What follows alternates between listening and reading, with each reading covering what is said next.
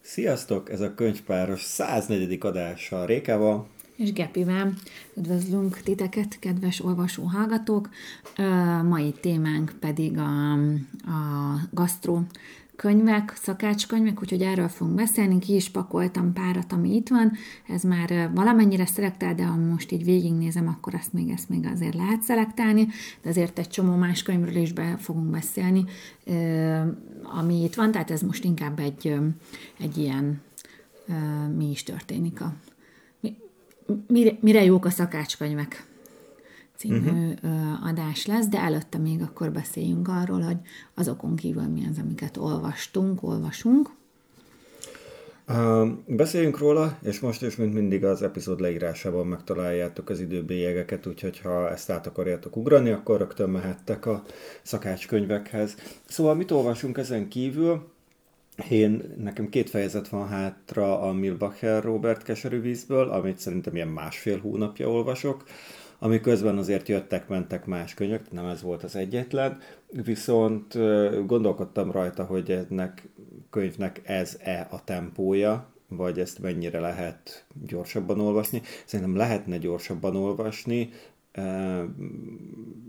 de, de, de nekem ez, ez, ez jött most be hozzá. Most így a végére kezdem látni, hogy mi a, mi a struktúra, és hogy hol, hol lesz az egésznek a vége. Ugye ez az elejéről gondolhattam volna, nyilván mert az összes ilyen sztori, ahol két történet fut egymással párhuzamosan, az a végén összeér valahova, de most kezdem látni, hogy hova, és hogy azelőtt is lehetett látni, hogy hova, mi lesz a, a, a vége. De most, de most látom... bizonyos lenni, hogy belőle... Tehát nem, most a... kezdtem látni, hogy hogyan. Tehát, ja, hogy tudtam, hogyan. Ott volt egy ilyen, ködben egy ilyen lámpa, hogy aha, arrafelé, ott, és akkor most tisztult ki körülötte a, a levegő annyira, hogy, hogy így látom, hogy hogyan fog oda jutni, meg hogy amikor a tartalomjegyzékbe hátra néztem, akkor hogy az adott fejezetből mennyi van hátra, hogy belekezdjek-e még este, akkor a következő fejezet címekből tudom, meg a eddigi történésekből, hogy akkor mi lesz a, az utolsó fejezetben például a történés. Értem. Uh, úgyhogy ez egy, az egy szokta, jó... el szoktad olvasni előre a, a fejezet címeket, vagy itt érdekelt? Nem, hanem az érdekelt, hogy az a fejezet, amiben belekezdek este tízkor, az húsz oldalas, vagy hatvan oldalas. Á, és amikor így ránézek, és ott van mellett a többi cím, akkor akarva, akaratlanul elolvasom, hogy mi a utolsó fejezetnek a címe, és annak egy olyan címe van, ami a eddigi történet alapján egyértelmű, hogy mi fog ott történni. Értem. A másik Mark Olsennek és Masayuki Mochizukinak, Mochinak a, a Begemon Masterclass című könyve, ami meg egy szakkönyv a Begemon játékról, és ez egy kétezer-egyes előadás sorozatuknak a írásos verziója, és, és, és példákkal alátámasztott, meg kibővített verziója. Úgyhogy ez a, ez a másik. Ó, most jutott eszembe, hogy a, van, van két kollégám, aki már nagyon régóta tervezi, hogy Japánba mennek, Tokióba. Küldöm őket misszióra, hogy szerezzenek neked egy mocsi aláírást, vagy valami. Hát nem akarom mondani, de lehet, de hogy nekem lakik. Egyszerűbb Európában egy versenyen elcsípni mocsit, mint nekik Tokióban. Ráadásul egy... Valamilyen, valamelyik uh, nagyon külvárosban lakik, és Tokiónak a külvárosai azok ilyen Budapest méretűek, és abból az egyikben. Aha. Úgyhogy sok hát sikert jó. hozzá. Jó, akkor nem ez, a, nem ez lesz a küldetésük Japánban. Rendben. Uh, hogy én mit olvasok uh, ezeken kívül? Most... Uh, hogy nem nyitott ki még mindig a budaörsi könyvtár. Most megtörtem a, a női ö, olvasásomat. Nem voltunk benne biztosak, hogy megtöröm, mert Cixin Liu-ról vol, vol, van szó, akit most olvasok. Ugye a három test ö, triológiáról már beszéltünk ö, veletek, ö, ez volt téma, és neki van egy a könyve, ami ö, arról szól, hogy hangyák és dinoszauruszok, talál, az a cím, hogy hangyák és dinoszauruszok, tehát a Csontcitadella és Sziklaváros elveszett történelme, ami egy érdekes ö, könyveddig, és most beszéltük meg, hogy itt a gaszt- mai téma ugye a gasztrókönyvek, utána pedig jön a micsoda is, mert most értelem elfelejtettem. Benedek Elek meséi. Benedek Elek meséi, és Benedek Elek meséi után, most, hogy így volt egy ilyen pár ilyen kitekintősebb körünk, egy úgymond hagyományosabb Európa zsebkönyvtáras világ irodalommal folytatjuk, ami, ami hát egy érdekes gondolatkísérlet és annak a folyamánya, de mivel megegyeztünk a Dáviddal, hogy Benedek Elek után ez lesz a következő, erről most többet nem is mondanék. Ezeken kívül én nem, nem emlékszem, hogy miről beszéltem már eddig, hogy miket olvasok, de, de az biztos, hogy, hogy ha még egyszer tartok egy ilyen tematikus évet, akkor azt így jobban megtervezem. Tehát nem csak ad-hoc veszem le a dolgokat, bár majd így az év végén teszek erről egy, egy visszajelzést, de, vagy egy ilyen, vagy átnézem, de van egy csomó olyan nőíró, akit eddig el akartam olvasni, és, nagyon, és jó, hogy elolvastam, és van pár, akit ezután nem szeretnék olvasni. Tehát, eh, eh. és itt nem tudom, milyen effekt jött, de egy akkorát üsztentettem, hogy a házfala majdnem kidőlt, de... De én most egy kicsikét úgy vagyok ezzel, hogy ez az első év, amikor nem frusztrál az, hogy az általam elolvasni kívánt negyvenkét könyvet nem olvastam el, sőt, messze vagyok tőle, örülök, ha harminc lesz a végén. Viszont, és itt meséljünk erről a Reading Challenge-ről, amit a Goodreads-en csinálunk, mert én ezt már tavaly se tudtam megcsinálni, és mániákusan tartom ugye a negyvenkettőt, mert hát a negyvenkettő az egy fontos szám, de, de hogy, hogy most a Berg Judit Ruminiénél jutott eszembe, hogy alapvetően most már több száz oldalas könyveket is felolvasunk a gyerekeknek. Aha. Tehát bele lehetne ezeket rakni a Reading Challenge-be, és így rájöttem, hogy alapvetően... Uh, Sokat... Miért te nem rakod bele? Én nem raktam eddig bele, és most megnyugodtam, hogy bele fogom rakni, úgyhogy majd leülök szépen, és végigveszem, hogy ebben az évben hány ötven, hatvan, hetven, százhúsz több oldalas könyvet olvastam el a gyerekeknek, és be fogom rakosgatni őket egy ráérős pillanatomban, mert, mert, mert valójában én elolvasok negyvenkettő vagy több könyvet, nyilván nem szakirodalmat, hanem mesekönyveket, de hát ez van. Szóval, úgyhogy idén először nem frusztrál ez a, ez a dolog, és inkább csak egy ilyen áttekintésnek csinálom, és végre nem egy versenynek, ami elveszi ebből az egész örömöt. Azt gondolom így az olvasásból, hogyha ezt is egy versenynek, és egy, hogy is mondom, folyamatosan növő teljesítménynek fogom fel, és soha nem lehetek elég jó bennem. Úgyhogy ennyit, a, ennyit a, ahogy a kollégáim fogalmaznának a motivációs faktoraimról, hogy miért van az, hogy én még a ká kán is mindig csomót keresek, és miért van az, hogyha egy projektet bezárunk, akkor már öt újabb ötlet van a fejemben, hogy hogyan fogjuk ezt még jobbá tenni. Úgyhogy térjünk is arra rá, hogy ezeken a könyveken kívül van-e bármi, amit ről szeretnénk beszélni, például akarunk-e gratulálni Sziszinek, hogy gratuláljunk neki, hogy újra a Petőfi Irodalmi Múzeum főigazgatója lett, és következő öt évünket is reméljük, hogy vicces interjúkkal, kiszólásokkal és nyolcvan-húszas szabályoknak a közéletbe való behozatalával fogja tölteni. Hát... Nem tudom, hogy ehhez bármit még hozzá lehet tenni. Én, figyelj, én, elő, én haladásnak gondolom azt, hogy legalább írt pályázatot. Írt pályázatot, de hogy ő volt az egyetlen pályázó, mint a... Mint hát ez a, olyan, mint a hazafias névfront. Igen, mint a kommunizmus alatti eh, parlamenti választások. Hát igen, meg hát nagyjából mindenhol eh, ez van. Szerintem a Nemzeti Színházban, ha lesz is most eh, pályázat, meg minden, akkor úgyis csak a Vinyánszky Attila fogja beadni. Azon gondolkodom, hogy, eh, hogy ez mennyire rossz. Tehát, hogy ez csak így simán rossz, vagy ez nagyon rossz dolog, hogy ez a, ez a kontraszelekciónak a, a melegágya, hogy, hogy nem az számít, nem, nem a nem a versenyeztetés és a tudás és a legjobb számít, hanem az, hogy hanem a, hanem a hűség számít. Amellett meg ugye ott van, hogy a, a, a hűség mellett fontos a, a hozzáértés és a tudás, mert a, tehát, hogy mondjunk róla bármit, azért ő nem egy, nem egy, most melyik szakmát sértsem meg, tehát, hogy ő nem egy taxisofőr, akinek semmi köze a, az irodalomhoz, és úgy került a pimélére.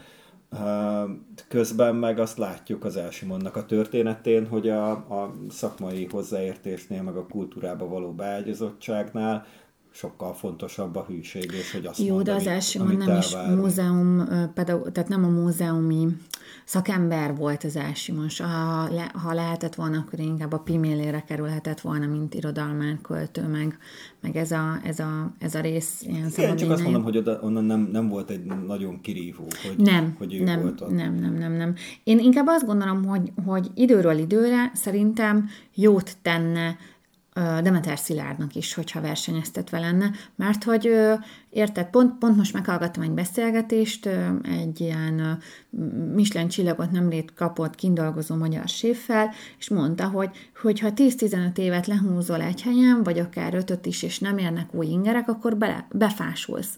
És hogy én azt gondolom, hogy ha időről időre nem csak a hűséged van tesztelve, hanem mondjuk a, a szakértelmed is, vagy, vagy hogy így Mert, mert érted, senki nem mer ellened versenyezni, mennyire, mennyire, milyen lehet ott egy brainstorming. Tehát, hogy érted, tehát amit mondok, tehát, hogy az, hogy minden előre le van játszva, nincs a gondolatoknak egy szabad áramlása, akkor, akkor mennyire inspiráló az a közeg. És ezt úgy mondom, hogy lehet, hogy ilyet terem bent, és van egy-két olyan fórum, ahol mondjuk a, a, a levéltári kutatók, vagy bárki el tudják mondani az ötleteiket, mert tehát ilyen is lehet, csak én azt gondolom, hogy erre kívülről én kevesebb esélyt látok, meg, meg hogy szerintem jót tenne egy, egy pályáztatásnál is, hogyha, hogyha tényleg olyan pályázatot kéne írni, hogy ezt tényleg megmérettetik, tehát, és mondjuk a másik pályázati anyagából is inspirálódhatna. Jó, ez nekem nem jutott eszembe.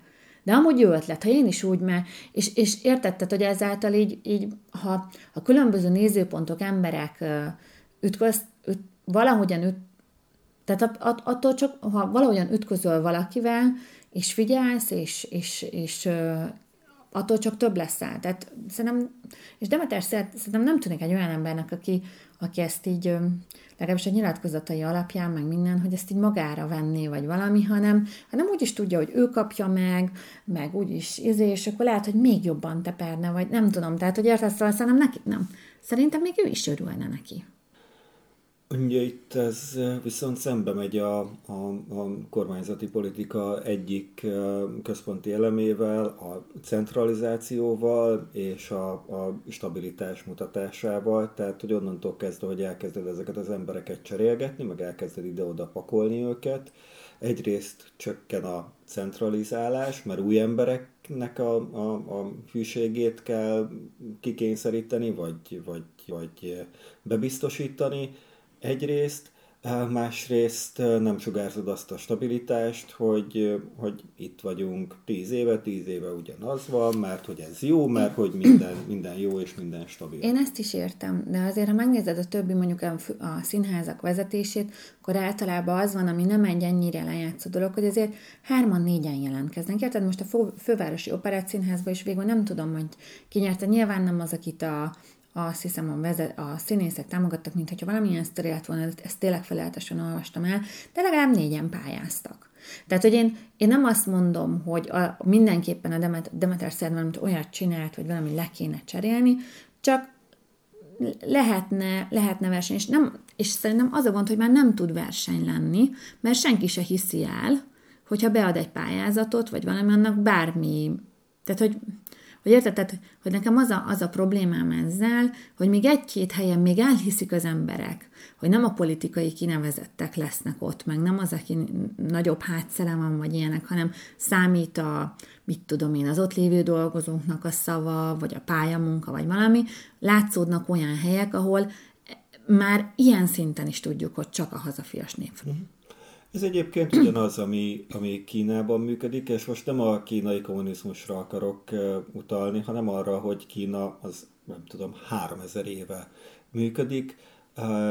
Ott az adminisztráció viszonylag korán, a, a, nem tudom, valamelyik császárkorban, de hogy már időszámításunk előtt pár száz évvel, az adminisztráció annyira megerősödött, hogy ott egész egyszerűen a kultúrának az a része, hogy van a, van a, a császárság, van a, van a császár, a, a, a kormányzás, van az adminisztráció, és hogy hogy minden az adminisztrációban, meg a, meg a, meg a vezetésben dől el, és nincs igazából, nincs verseny, hanem kinevezések vannak.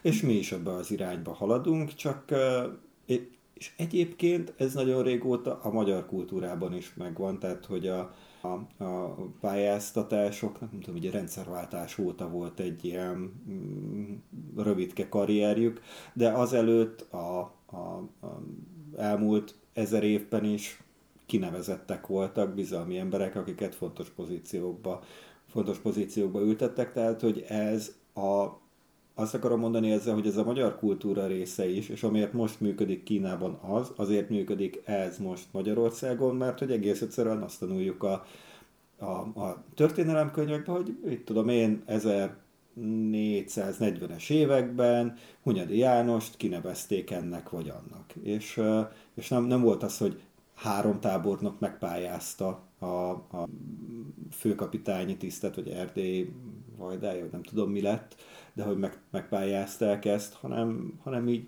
kinevezték. És, Én értem, és... amit mondasz, csak ugye van egy olyan szint, ami azt mondjuk, hogy valami felé haladunk, és nem visszafelé. Tehát elvileg az a szlogán, hogy előre megyünk, és nem hátra. Uh-huh. Tehát amikor mindig történelmi példákkal, nekem ez, ez egy kicsit paradox, de, de értem abszolút ilyen szempontból. És ebből az egészből azt akartam csak levonni, hogy, hogy a, azt akartam, hogy a tanulságot levonjuk belőle, hogy hogy láttuk, hogy ez a, a kinevezések azok nem úgy működnek, és sokkal jobb, hogyha, hogyha rotációk vannak ezeken a pozíciókon. Nem véletlen, hogy például a diplomáciában folyamatosan rotáció van, és, és hiába volt valaki nagyon jó eh, amerikai nagykövet, na, mint hogy Magyarország nagykövete az Egyesült Államokban még egyszer nem fogja megkapni ugyanazt a pozíciót, mert hogy ott az a szokás, hogy folyamatosan rotáljuk a, a szakértelmet is, meg, a, meg az embereket is. És egyébként az más területeknek is pozitív lenne, hogyha a Szilárdot, vagy,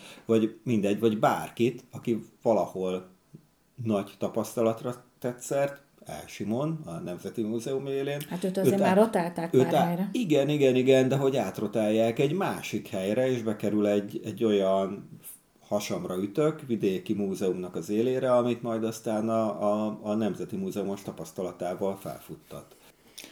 És az meg az országnak is a, a haszna lenne, hogy, hogy ez, ez a tudás, ez más területeken is kamatozik, csak ugye itt megint az, oda jutunk vissza, hogy nem a tudás az elsődlegesen fontos, hanem a hűség. Hát jó.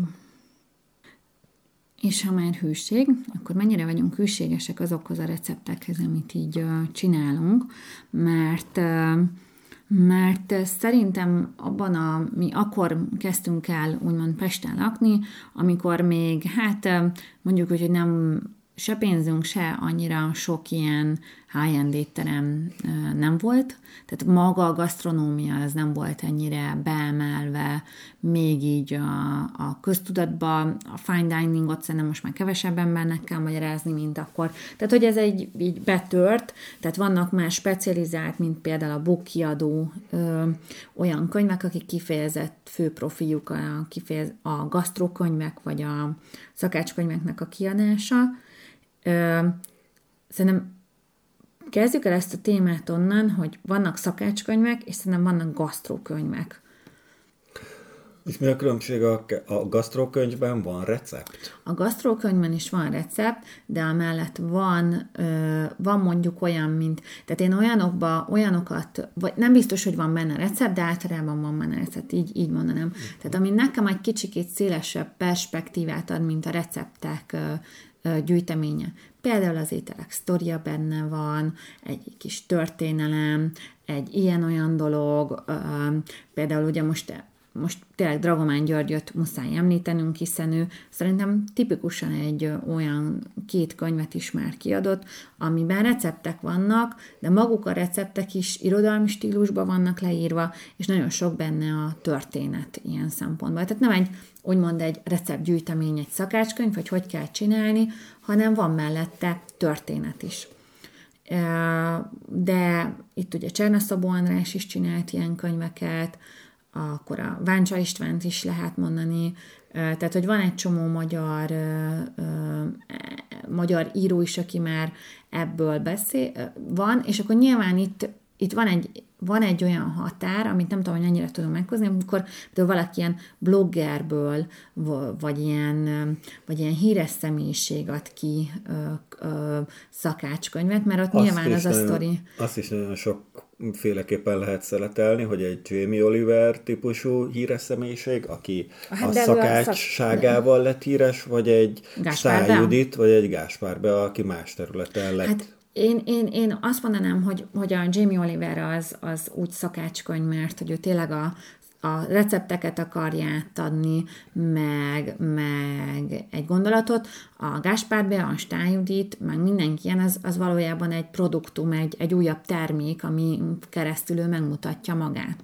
Most van, lehet ebben tök jó szándék, mint a Stály Juditnak, hogy ő ezzel akart foglalkozni, ebben találta meg magát, vagy most ugye a Pokorniliának lett egy olyan szakácskönyv, hogy hogyan főzze tudatosan, meg mit tudom én, tehát, hogy van egy csomó minden, ami ilyen szép dolgot lehet rakni, de mégiscsak egy, egy újabb megjelenési felület, és nem a receptekért van a dolog.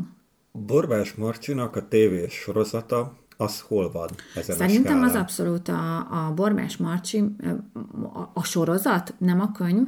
Nem, nem, nem, most kifejezetten a tévéről szerintem beszél. Szerintem az, az abszolút egy gasztró terület, tehát én azt mondanám, hogy abban van olyan, hogy mutassuk meg ezt a vidéket, hogyan csinálták, legyen mögötte történet, tehát nekem ebbe nem annyira irodalmi jellegűen, mint a Dragomán Györgyék, de hogy van benne egy ilyen, úgymond, azért tesszük ezt mi, mert mi ezek vagyunk vonulat. Tehát egy nem, dokumentarista egy kicsit vonal. Olyan, nem kedvelem annyira a Borbás Marcsit, hogy őszinte legyek, nekem...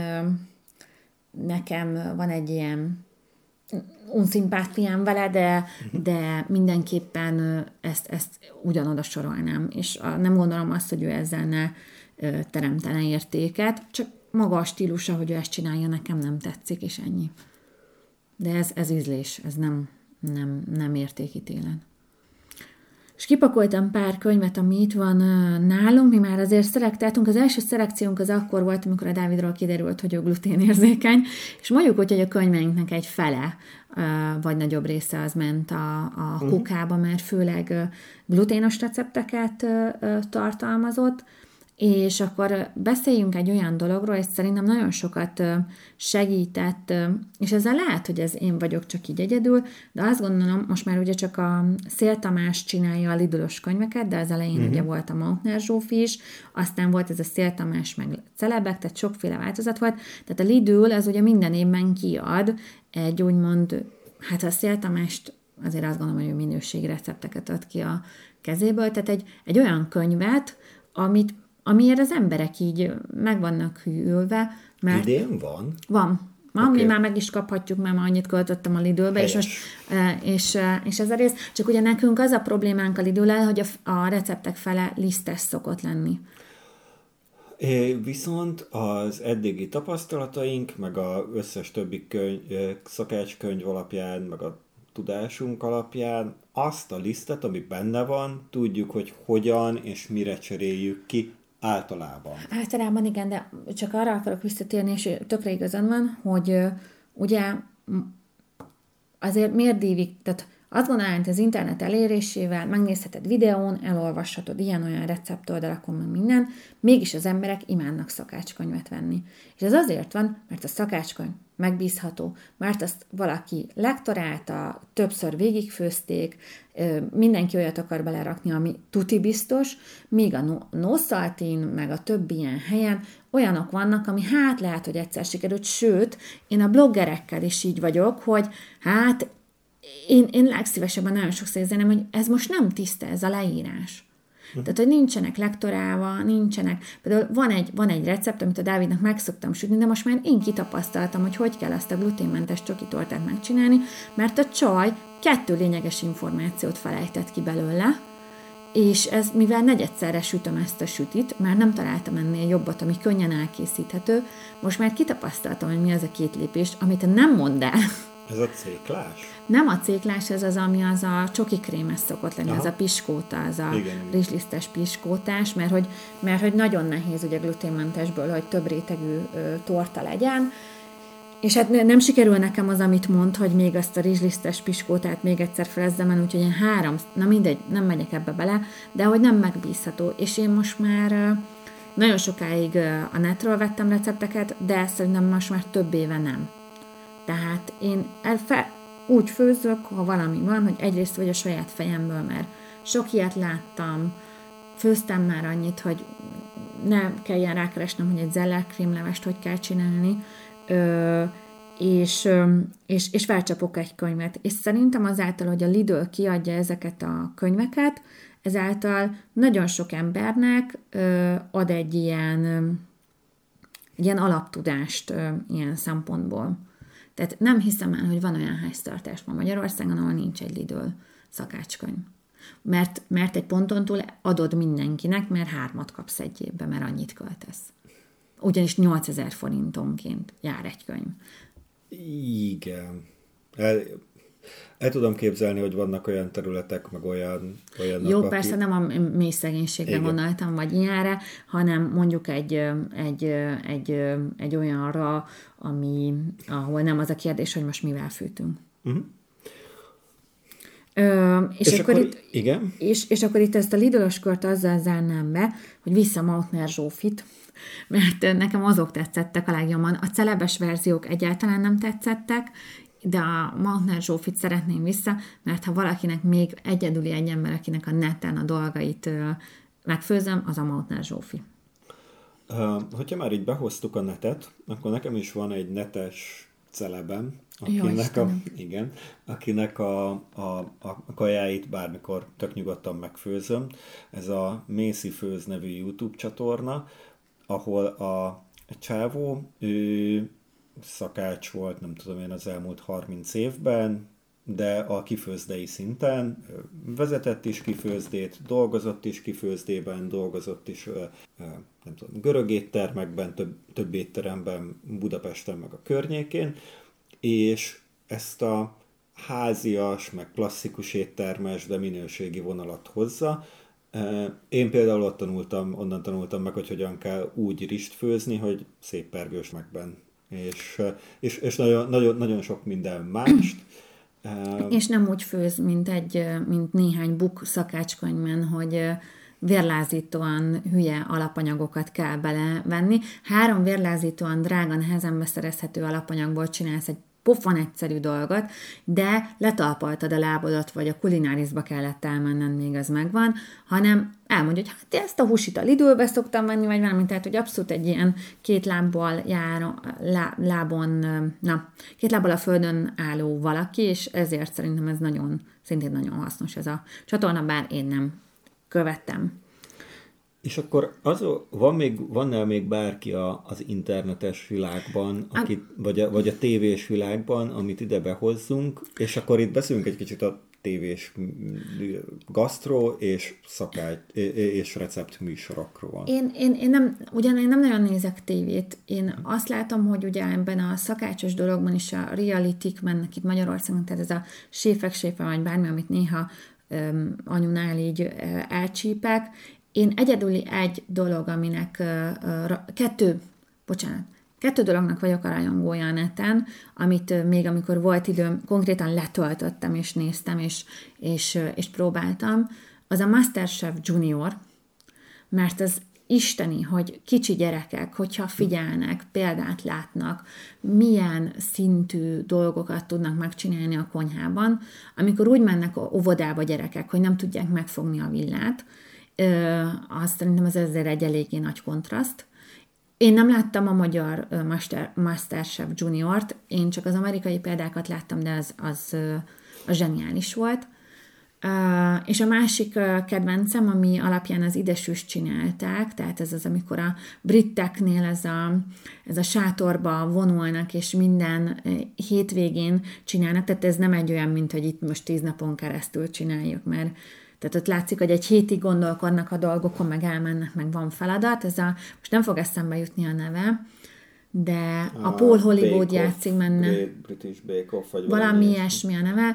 Hát azt szerintem a, a világ egyik leg ö, megnyugtatóbb dolga nézni. És hogy itt akkor térjünk rá, hogy miért is még jók ezek. Még térünk egy fun fact ide. Igen? Én a, az előző munkahelyemen együtt, együtt dolgoztam egy csajjal, aki az előző munkahelyén a Viaszatnál, ő találta ki az idesűs uh, magyar címet, és szerintem az, az, az az egyik legjobb, legjobb cím az utóbbi, utóbbi években, amivel találkozott, utóbbi tíz években. Hát jó, mint a séfek séfe. Igen. Szóval... És én azt gondolom, hogy, így, hogy miért szeretjük ezt, ezeket, miért szeretjük a szakácskönyveket, vagy a főzős műsorokat, mert főzni valahogy, egyrészt ugye főzni majdnem mindenki szokott, enni mindenki szokott, tehát, hogy mindenkinek van valamilyen viszonya az ételekhez, és emellett pedig, ha bármilyen ilyen, most nyilván nem prosztikkel visszamenni, de hogy az illatok, az ételek, azok nagyon sokszor olyan emlékeket hoznak valamihez, kellemes, vagy akár negatív dolgaink kötőnek, többnyire a kellemes. És ezért szereted megnézni a nagymama süteményét, ahogy főzik a tévében, mert eszedbe jut, hogy a nagymamád is milyen almás pitét sütött. Azt mondtad, hogy nem kell visszamenni meddig, de miért nem, és mi az, ahova nem kell visszamenni? Hát ugye a, a, a Proust könyvig, a, ugye az Időnyomában, ami egy ah. hatalmas ö, ö, nagy a regény, és azzal indul, ah. hogy Proust, ö, nem tudom, hogy jól kell kiejteni, mert abszolút nem tudok franciául, tehát ö, ö, A, ez olyan szinten nem, hogy szerintem tehetségtelen is vagyok abban az artikulációban, mert egyszer-kétszer próbáltam, hogy ez a lényeg, hogy azzal kezdődik a regény, hogy, hogy egy madlen illat, egy madlennek az illatát megérzi, és akkor egy ilyen emlékfolyam az egész, nagyjából nyolcszáz oldalas könyv, most így mondtam valamit, mert attól függ, hogy milyen szerkesztés, tördelés, meg minden, de hogy egy ilyen, egy ilyen folyam indul el ilyen szempontból. Én még nem tudtam azt a könyvet végigolvasni, csak bele-bele olvastam, majd egyszer. És akkor az internet felől, meg a tévéből, hogyha vissza, visszaér, visszatérünk, akkor itt van most mellettünk húsz-tizenöt könyv, amiket így a, az életünk során különböző, különböző pontokon e, szereztünk be. Van amelyiket sokat, meg van amelyiket alig forgattuk. Hát, itt, itt több olyan van, amit én vettem uh, neked, uh-huh. Például a Herceg Ágnes barokk a konyhában, akkor, még, akkor még, még egyszer még abban az időszakban még bortanfolyamra is elmentél, vagyis elmentünk, igen. De ezt például tudom, hogy egyszer nem használtuk ezt a könyvet. Tehát ez az volt, hogy kaják és hozzá párosítva borok. A Fánki főnek is a könyvét, ezt tőlem kaptad egyszer ajándékba, azt ráadásul ilyen sornyomot dedikált, mert elmentem a Fánki főbe és uh-huh. megvettem a könyvet. Szerintem azt viszonylag sokat használtam, uh, megolvastam. Igen, azt tudom, hogy sokat használtad, olvastad, viszont abban van egy-kettő olyan recept, ami pont ezért az ázsiai hozzávalók miatt azért uh, uh, elég nehéz. Uh, nyilván nekünk ugye kicsik a gyerekek, és, és hogy nem, nem igazán nyitottak erre, még erre a vonalra. Ők a klasszik paprikás csirkevonalat uh, szeretik. Hát, meg a, meg a klasszik zöldségek, meg... Meg, meg... De a nyári tekercset nem kóstolták meg. Nem, nagyon de a répát meg megeszik magában. Nyersen. Jó, csak azért mondom, hogyha főzött kajáról van szó, akkor egy más ö, világ van. És amit még ö, tőlem kaptál ajándékba, az pedig a, a Hadarik Ritás ö, második könyv, ez a Glutén nélkül, neki van egy ö, Egészséges ínyencfalatok, az az első, és bevallom őszintén, hogy ö, hogy a glutén, szerintem ez egy gluténmentes alapkönyv, az az ínyenc falatok, nagyon sok mindent így uh-huh. gluténmentesen, meg van az elején magyarázat, hogy mit mivel csináljál, meg levesbetétek, tehát nem, nem teljes receptek vannak. Azt nagyon jónak tartom. A glutén nélkült, ami már a Bókiadónál kiadott történet, azt már azért annyira nem. Tehát pedig abból is sokat főztünk. Sokat, viszont ott a receptek felét nem tudom használni, mert a saját ö, a lisztkeverékeit írja ö, bele, és hogy megvallom őszintén, én általában nem szoktam lisztkeverékeket venni, mert... Ö, hát a Miklóst vesszük mindig. Az az egyedül ide, abból azt a kenyért veszed, de az, az úgymond gluténmentes liszt. Igen. Itt olyanok vannak, hogy Hadarik Rita féle linzertészta, Hadarik Rita féle pizzatészta, tehát hogy, hogy, hogy Hogy, hogy ilyen direktelen itt kéne lennie ezeknek a dolgoknak, és én ezeket nem, nem szoktam, tehát nem, nem szoktam menni. Mindegy, szóval én azokat annyira nem kedvelem. Szerintem, hogy most viszonylag sokat forgatunk, az a Főzelékes Ferinek a Főzelékes könyve. Ugye nálunk a gluténmentesség mellett fontos az, hogy, hogy minél több zöldséget adjunk, szeretjük is, és hát nem a klasszik zöldborsós betonfőzeléket főzöm, hanem mentás. Bár azért annak is meg lenne a hangulata, de egy kis rántott párizsival, ami jó ki van száradva már ott a szélén. És jól megcukrozzuk a, a, a főzeléket. Igen, igen, igen, szóval hogy milyen... Ilyen, szóval de azt nem csináljuk. Azt nem csináljuk.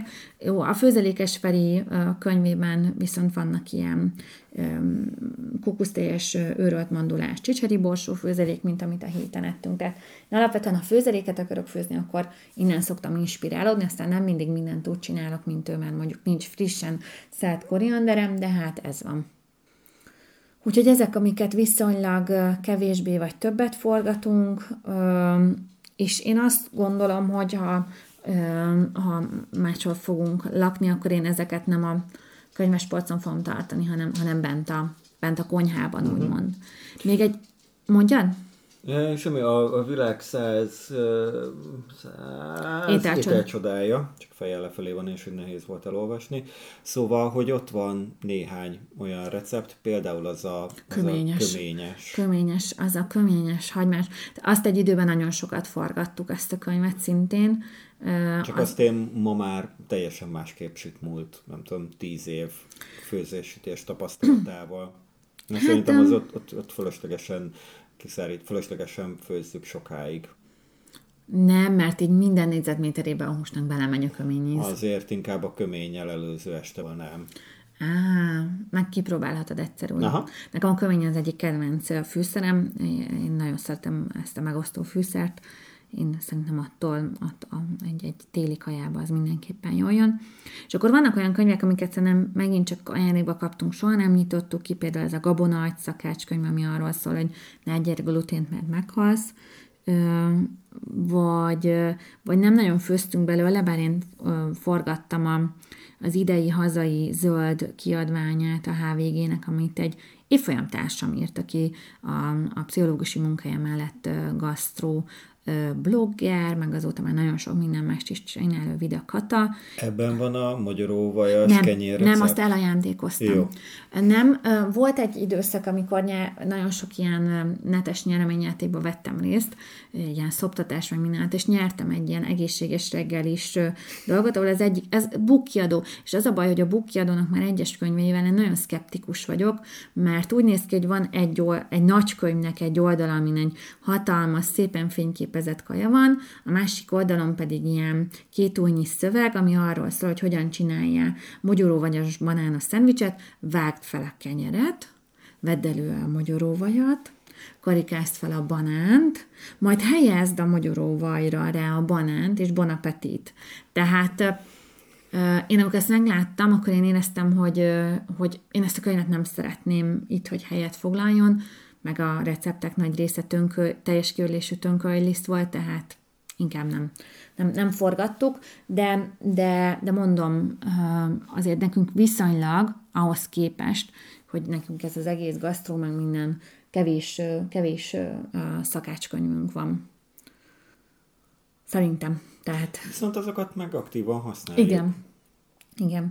És itt, és itt akkor még kitérnék a, a gyerek gasztrókönyvekre, mert hogy, mert hogy nekem nagyon fontos az, hogy, hogy, hogy a lányok részt vegyenek ebben a folyamatban, én már nagyon kiskoroktól sütök uh-huh. velük, meg főzünk, meg úgy érdekli is őket, olyan hát egész mélyen, már régóta a Rozi az így inkább a kóstolás szereti, de, de ezért mindig vettünk nekik ilyen könyveket, vagy kapták ajándékba nagyszülőktől, vagy, vagy én ilyen adományboltokban láttam meg, és ebből a, kiemelném a Bartos Erikás Bogyó és Babóca finomságai című könyvet, ami egy mesét is tartalmaz, és utána gyerekek által is könnyen elkészíthető dolgokat, mint egy szintén egy ilyen netes gasztrobloggerrel írt a Bartos Erika, és maga a mese szerintem tök jó,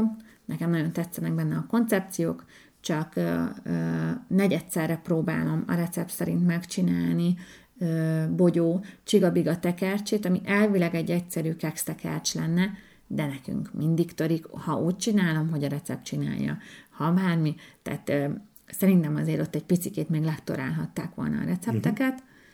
Uh-huh. Ö, és vettem IKEA-ba is ilyen ö, könyvet, és ez pedig azért nagyon szuper, mert azok annyira édes receptek, hogy ez nyilvánvalóan gyerekeknek készült, de hát az én gyerekeim attól ö, szerintem fejreállnak. Én is fejreállok abból a csokis kekszből, amit kell ott csinálni. Szóval azért az IKEA is egy kicsit ö, fura. Hát és... amit most, most hozott nekik a Mikulás az oviban egy gyömbéres keksz receptet, abban is azért néztem, hogy a cukorból kell bele a legtöbb, és több Persze. cukor kell bele, mint liszt. Igen, igen, igen, ugye ebben a koncepció az volt, mint, na mindegy, nem megyek ebbe bele, mert nem akarok a óvodás eszemkáról beszélni. uh, igen. Uh, és akkor van még egy könyvünk, hogy egy időben Bori, a barátnőm, az nagy siker uh-huh. volt a Jankánál annyira is, hogy csikos pólókat szereztünk neki, mert csak csikos Aha. pólóba szeretett volna járni, mint Bori. És akkor már anyunak mondtam, hogy hát adja azt, hogy süssünk együtt Borival, és ez elfelejtettem, hogy ez egy német, német alapú dolog, és hát fura német receptek vannak benne, például édes zsömlét csináltatnak velem, meg majdnem minden második receptbe marcipán massza kell just for fun, tehát um, nem igazán, tehát még nem találtam meg a jó gaszt, gyerek gasztrokönyvet, ezt így mondom, tehát hogyha valaki esetleg talált valamit, amit még érdemes lenne kipróbálnom, akkor, akkor nyugodtan, nem kerestem még azért annyira, de, de eddig nem, nem tűnik annyira jónak. Tudom, hogy a, van a Szabi Péknek is ö, ö, receptje, csak ugyan nekem, nekem az a bajom ezekkel, hogyha, hogy, hogy nagyon glutén alapúak a, a gyerekkönyvek. Uh-huh. Tehát majdnem mindegyik arról szól, hogy hogy süssél velük egyszerű kis sütikéket. És, ö, és nekem erre nincs szükségem, á, sajnos. És csak ennyit akartam mondani. Neked... Jó, és elfelejtettem, hogy a anyu, a anyukámnak nagyon sírtam, amikor volt régen egy, szerintem akik a kilencvenes években nőttek, egy Disney szakácskönyv, Aha. és hogy ezt, nekem volt egy például, és ezt rongyosra hajtogattam, meg mindig már akartam belőle csinálni a dolgokat, és, és anya szerzett nekem egyet újra, mert az én példányomat nyilván bevitte az óvodába, úgyhogy még az vár ránk, hogy azt újra felfedezzük, azt a könyvet, úgyhogy remélem, hogy ez jó. Van olyan könyv, amiről még szeretném beszélgetni, hogy térjünk rá egy kicsit erre az irodalmi vonalra. Rátérhetünk az irodalmi vonalra. Igazából szerintem csak ott annyit, hogy azt hiszem, ez egy külön műfaj, tehát ha akarom majd beszélni róla, akkor szerintem inkább egy Csernaszabó ilyen könyv, mert most Dragomáról hát már nem beszélünk. De az már volt. Melyik? Hát a, a, a erdélyi könyv. Ja, tényleg, de azt ő szerkesztette, de van, amit írt is. Aha. Na mindegy, térjünk ezekre vissza, inkább csak azt figyeljétek, hogy szerintem szakácskönyv az jó dolog, de meg jó ajándékba is adni, vagy bármilyen, de, de hát mennyiség nem egyenlő a minőséggel, tehát rengeteget nyomtak ki az elmúlt évben, és azért én Én azért egy-kettőbe így keményen csalódtam, és emiatt nem is veszek már egy jó ideje könyveket. Én leginkább a Főzelékes Ferit javaslom, hogyha most itt vagyunk, és ez még bőven Abszolút. karácsony előtt fog, karácsony előtt jelenik meg ez az adás. A Főzelékes Feri könyvét javaslom, mert, mert olyan nincsen. senkinek. Igen. Tehát ugye a receptkönyvekben van néhány főzelék, néhány klasszikus főzelék, néhány extra főzelék, de kifejezetten olyan, ami főzelékra szól, olyan nincsen, és ez egy jó út lehet arra, hogy több zöldséget egyen az, akinek ad. És ugye fontos napi fél kilónyás zöldséget enni, mint ahogy a mostanában kedvenc gaszt, gastroenterológus podcasterünk mondja. Úgyhogy igen.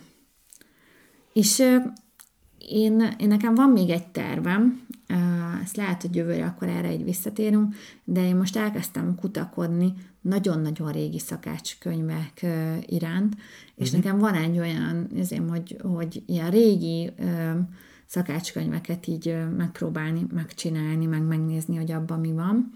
Tehát nem ilyen erdélyi lakoma uh-huh. szintű, hanem még ennél is régebbiek, és akkor arra visszatérni. Igen? A Mészi YouTube csatornáján van egy ilyen sorozat, tehát amikor, uh-huh. amikor így hetente, két hetente megfőz ilyen száz éves szakácskönyvekből uh-huh.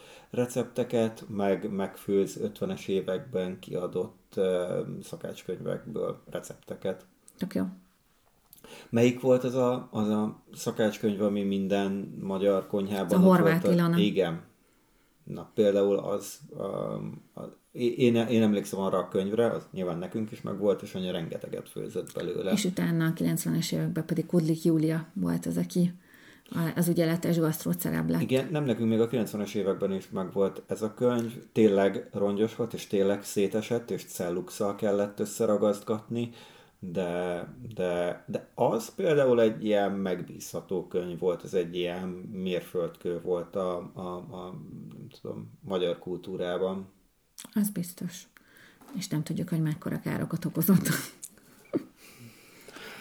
Hát a, azzal szerintem nem lett volna gond, hogyha az megmarad a, a, a, az otthoni szakácskönyvek uh-huh. szintjén, de onnantól fogva, hogy az a, az, az otthoni típusú gasztronómia került a, a magasra pozícionált éttermekbe is, szerintem ott, ott kezdődött a, a lejtmenet. Abszolút. Mert az, hogy a kifőzdékben az van, az teljesen oké, okay, de, de na. Hát igen. Két hét múlva beszélünk Benedek Elek meséiről, és utána pedig Cixin Liu Hangyák és dinoszauruszok című könyvéről, úgyhogy ha szeretnéd, akkor tarts velünk ezen az úton. És akkor sziasztok! Sziasztok!